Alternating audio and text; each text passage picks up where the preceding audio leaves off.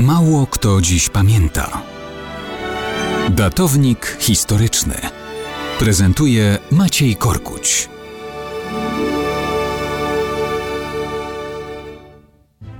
Mało kto dziś pamięta, że 6 czerwca 1799 roku w Moskwie urodził się wielki poeta rosyjskiego romantyzmu Aleksander Puszkin.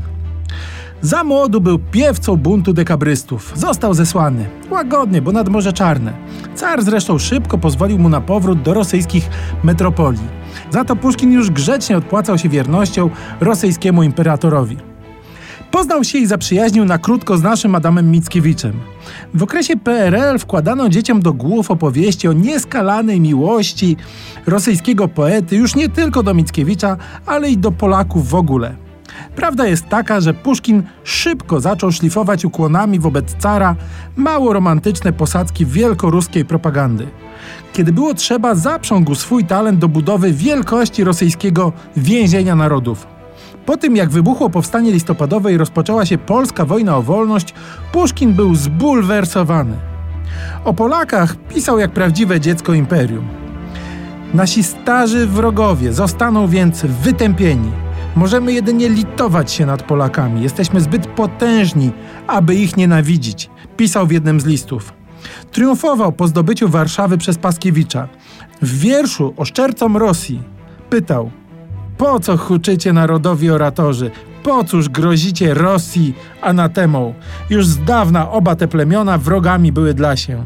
Nieraz to ich, to nasza strona zginęła karki pod naporem. Kto wytrwa w tym nierównym sporze? Chełpliwy Lach czy wierny Rus? Wysyłajcie więc do nas, oratorzy, swych mściwych synów.